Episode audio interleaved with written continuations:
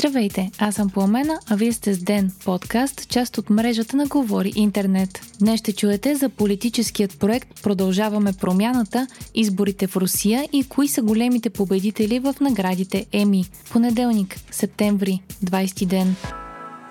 Кирил Петков и Асен Василев представиха официално политическият си проект Продължаваме промяната пред журналисти вчера. В пресконференция двамата показаха част от екипа си и обявиха някои от приоритетите си. Потвърдиха, че продължаваме промяната ще се яви самостоятелно на предстоящите избори чрез партия, която да е мандатоносител, както и че ще подкрепят кандидатурата на президента Румен Радев. През целия вчерашен ден екипът на Продължаваме промяната гостуваше в различни телевизии, където даваха интервюта и представяха намеренията на проекта. Василев заяви намеренията да постигат леви цели с десни способи, а като приоритети бяха посочени по-добро образование, здравеопазване и пенсии, развитие на малкия и среден бизнес и насърчаване на инвестициите у нас. Днес Даниел Лорер и Яна Бълникова от формацията заявиха пред БНР, че програмата на Продължаваме промяната ще бъде представена до няколко дни. Стана ясно и че всеки, който иска да е част от екипа на политическият проект, ще трябва да подпише договор за почтеност, основна част от който ще е прозрачност на доходите и банковите сметки. От Продължаваме промяната на няколко пъти заявиха, че биха работили с почтени хора от всички останали партии и че са сигурни, че в следващият парламент ще се намерят 121 човека, с които може да се постигне промяна. В предаването 120 минути по BTV Асен Василев каза и че директорът на НАП Румен Спецов е получавал заплахи, насочени към съпругата и децата му. Според бившият финансов министр заплахите са дошли от български бизнесмен, чието фирми в миналото не са били проверявани, а заплахата е била достатъчно сериозна, за да се намесят ДАНС и международните служби. Днес се появи развитие и по един от основните въпроси пред продължаваме промяната, а именно коя партия ще е мандатоносител. Припомняме, че Петков и Василев казаха, че нямат време да основат партия и ще се явят с чужда формация на предстоящите избори, като са поставили ясни условия. През уикенда се говореше, че продължаваме промяната води преговори с политическа партия Волт, а днес Настимир Ананиев от Волт каза, че двете формации са пред подписване на споразумение. 20 000 души са починали с COVID-19 у нас от началото на пандемията, показват официалните данни. България е на трето място в Европа по смъртни случаи на глава на населението, според информация на статиста, като пред нас са само Чехия и Унгария. В момента над 4700 души са настанени за болнично лечение, а близо 400 са в интензивни отделения. На този фон в неделя мобилен пункт за вакцинация във Варна е бил нападнат и медиците са били принудени да прекратят вакцинацията, съобщава Министерството на здравеопазването. От ведомството обявиха, че няма да позволят на организирани групи антиваксари да пречат на медиците да си вършат работата и да спасяват животи и на желаящи да се иммунизират да го направят. Служебният министр настоя прокуратурата да разследва случая и ако има данни за извършено престъпление, виновните да бъдат изправени пред съда.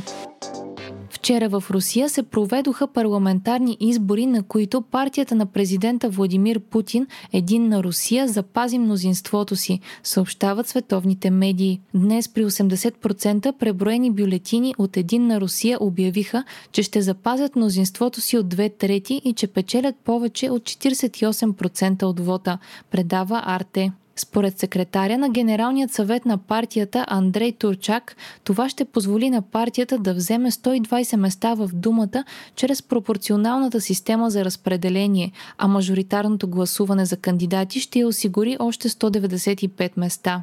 Въпреки, че един на Русия най-вероятно отново ще има мнозинство в думата, на тези избори останалите политически играчи са повишили подкрепата си. Така, например, Комунистическата партия печели близо 20%, като това е с 7% повече, отколкото на предишните парламентарни избори.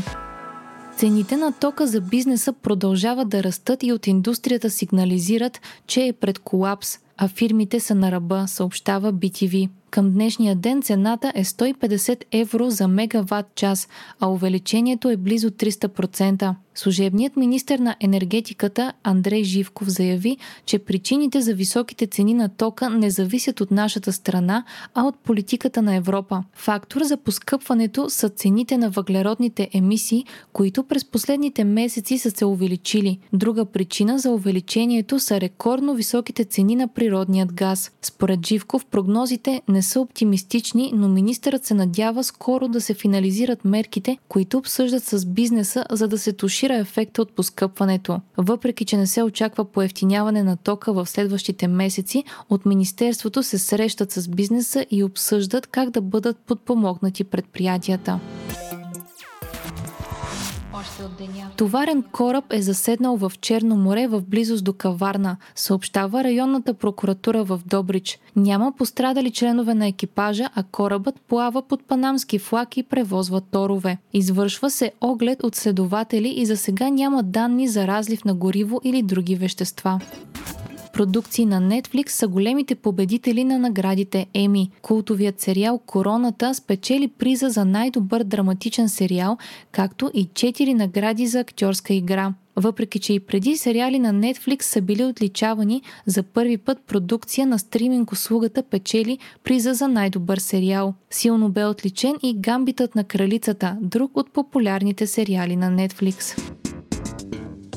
Вие слушахте подкаста Ден, част от мрежата на Говори Интернет. Епизода подготвихме аз, Пламена Кромова Петкова, а аудиомонтажа направи Антон Велев. Ден е независима медия, която разчита на вас, слушателите си. Можете да ни подкрепите, като станете наш патрон в patreon.com Говори Интернет и изберете опцията Денник. Срещу 5 долара на месец ни помагате да станем по-добри. Не изпускайте епизод на Ден, абонирайте се в Spotify, Apple, iTunes или някой от другите подкаст приложения, които използвате.